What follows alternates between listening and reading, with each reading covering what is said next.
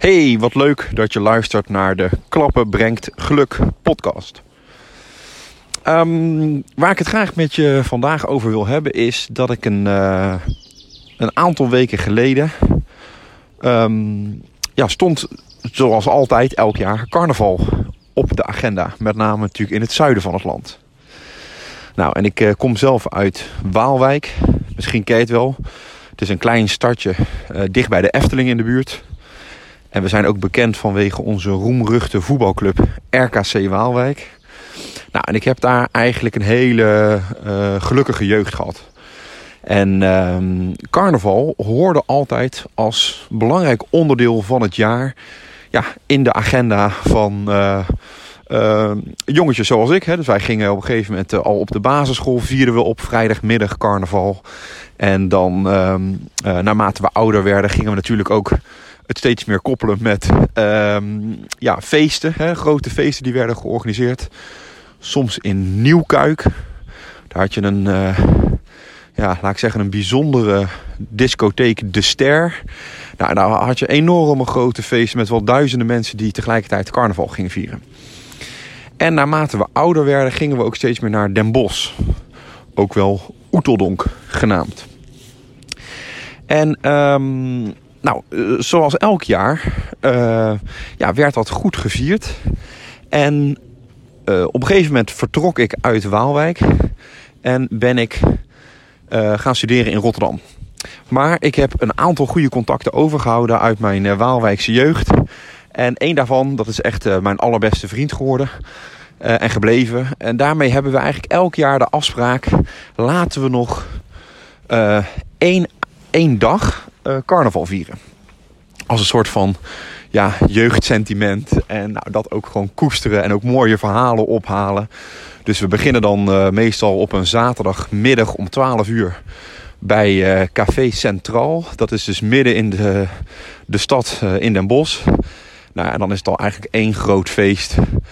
Tot, nou, laten we zeggen, midden, midden in de nacht. Hè?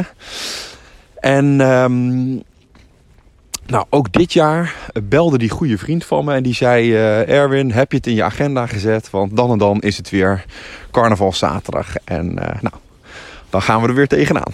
En uh, ik vind dat natuurlijk altijd super leuk. Dus ik had het ook nu weer in mijn agenda gezet. Maar naarmate de maanden en weken verstreken...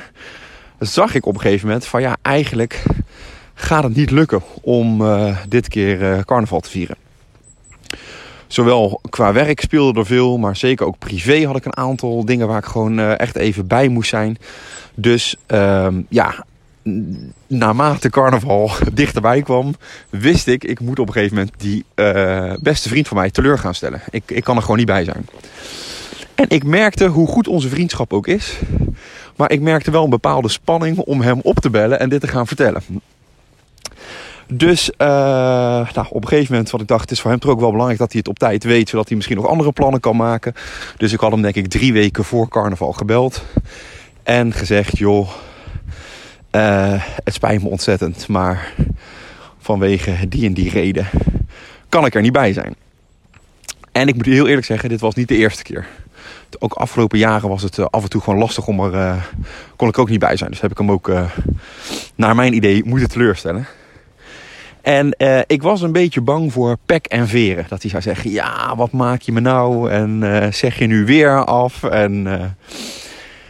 Maar ja, zoals het gelukkig een goede vriend betaamt, reageerde hij erg begripvol. Ik denk ook dat ik een aantal goede redenen had om het af te zeggen. En heb ik hem natuurlijk heel veel plezier gewenst met de andere opties die hij zou gaan verkennen om toch nog zijn carnavalfeest te vieren. Nou, waarom vertel ik dit nou? Omdat ik um, merk dat het gevoel van spanning, misschien zelfs soms een beetje angst om pek en veren over je heen te krijgen. Daar had ik het recentelijk over met een directeur HR van toevallig ook een Brabants uh, ziekenhuis. En zij zei tegen mij van ja Erwin, ik uh, geloof ontzettend in uh, jouw aanpak, in het werk maken van werkgeluk. Maar als ik heel eerlijk ben, ja, ben ik ook bang voor uh, pek en veren over me heen te krijgen als ik op dit moment in de organisatie ga verkondigen dat we met werkgeluk aan de slag gaan. Want, en misschien heb je het gevolgd in de, de media, ja, heel veel verpleegkundigen zijn zeer ontevreden over hun salaris. er komt binnenkort ook een staking aan van een dag. nou, allemaal gedoe. En ze zegt, als ik dan ga zeggen... ja, we gaan met werkgeluk aan de slag... ja, dan... Uh, ze zei het nog net niet, maar dan moet ik misschien wel rennen voor mijn leven. Hè? Dat, is, uh, dat wordt waarschijnlijk niet uh, in dank afgenomen. En dat begrijp ik natuurlijk heel goed. Hè? Dat ehm, het gevoel van... hé, hey, we willen meer salaris... en nu kom je met, met een alternatief wat werkgeluk heet...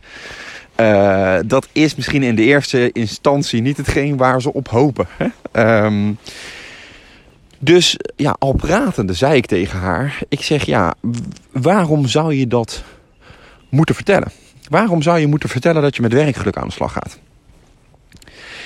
Um, ik denk dat dat een klassieke fout is die wordt gemaakt. Dat misschien ook wel vanuit enthousiasme je de neiging voelt om alles en iedereen in de organisatie op de hoogte te brengen dat je met werkgeluk aan de slag gaat. En uh, ik zou eigenlijk precies het tegenovergestelde doen. dus je mag best groot denken. in de zin van nou, de hele organisatie willen we bevlogen en gelukkig aan het werk krijgen. Daar is natuurlijk niks mis mee. Uh, ik denk dat het juist heel erg goed is om die mindset te hebben, om groot te denken. Maar ik zou precies tegenovergestelde gaan doen. Ik zou juist heel kleinschalig en op basis van vrijwilligheid gaan starten. Nou, waarom?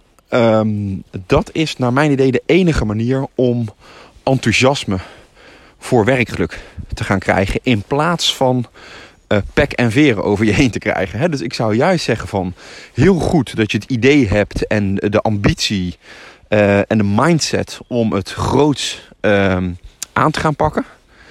Maar in je handelen zou ik precies het tegenovergestelde doen. Juist om draagvlak te krijgen. Juist om enthousiasme te krijgen. Dus, um, en ja, dat enthousiasme krijg je nou eenmaal, denk ik, op, op deze twee manieren. Dit, dit zijn de twee ingrediënten. Pak het kleinschalig aan, met een klein groepje beginnen. Uh, op basis van vrijwilligheid. Mensen die echt intrinsiek gemotiveerd zijn. Ik heb het ook anders geprobeerd door inderdaad wel in de afgelopen jaren soms bijvoorbeeld heel uh, uh, te trainen. Een heel MD-traject ook te vullen met werkgeluk. En um, mijn ervaring is dat dat niet de beste manier is. Zeg maar het, het opleggen, het uitrollen, het verplicht stellen van werkgeluk uh, werkt vaak uh, contraproductief. Dus je krijgt hem dan vaak hard terug, omdat ja, niet iedereen staat op de banken te juichen als je het over werkgeluk hebt. Dat, dat zijn gewoon, er is een deel van de organisatie die daar kritisch op is, die daar zelfs misschien een, een allergische reactie van krijgt als je het hebt over werkgeluk. En mijn ervaring is dus om ja, dat te omzeilen en juist te kijken, hey, wie wil? Waar zit de energie? En laten we met die mensen beginnen. En dan zie je heel vaak dat het een soort positief virus gaat worden. Dat meer mensen op een gegeven moment interesse krijgen. En zeggen, hé, hey, wat ben je aan het doen? En uh, nou, zeker hè, in, zo, in sommige organisaties, in, sommige ziekenhuizen merken wij bijvoorbeeld ook de effecten van uh, op één afdeling van een ziekenhuis begonnen we met 13% verzuim en zitten we nu op 3% verzuim. Ja, dat maakt nieuwsgierig. Hè? Dan gaan andere leidinggevenden op een gegeven moment ook vragen van... hey, hoe krijg je dat voor elkaar? En uh, kan, ik, kan ik dat ook krijgen voor mijn team? Want wij hebben nog een enorme verzuim. Dus het is een beetje uh, verleiden in plaats van verplichten.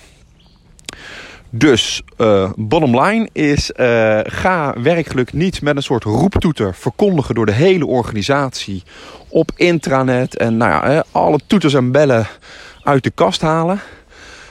Doe dat in je hoofd, zou ik zeggen. Maar uh, ga het vooral heel kleinschalig en op basis van vrijwilligheid starten. Dan zal je zien dat je daarna veel sneller gaat en veel groter gaat dan dat je het in eerste instantie al heel groot neerzet. Uh, met het risico dus dat je de, de pek en veren over je heen krijgt. Nou, hopelijk heeft deze tip je geholpen. En um, mocht je het leuk vinden om uh, met werkgeluk, met werkgeluk binnen jouw organisatie aan de slag te gaan, dan uh, zou ik zeggen laten we een keer afspreken. Dan uh, kan ik je misschien al eens wat eerste tips geven over hoe je met werkgeluk uh, binnen jouw organisatie aan de slag kan. Nou, als je dat leuk vindt, zou ik zeggen, stuur me even een berichtje op LinkedIn. Dus je kan uh, op LinkedIn naar Erwin Klappen gaan. En als je mij dan een berichtje stuurt met alleen het woord gesprek, dan weet ik genoeg. En dan gaan we eventjes nou, op korte termijn met elkaar afspreken. Lijkt me hartstikke leuk. Voor nu bedankt en een mooie dag. Hoi!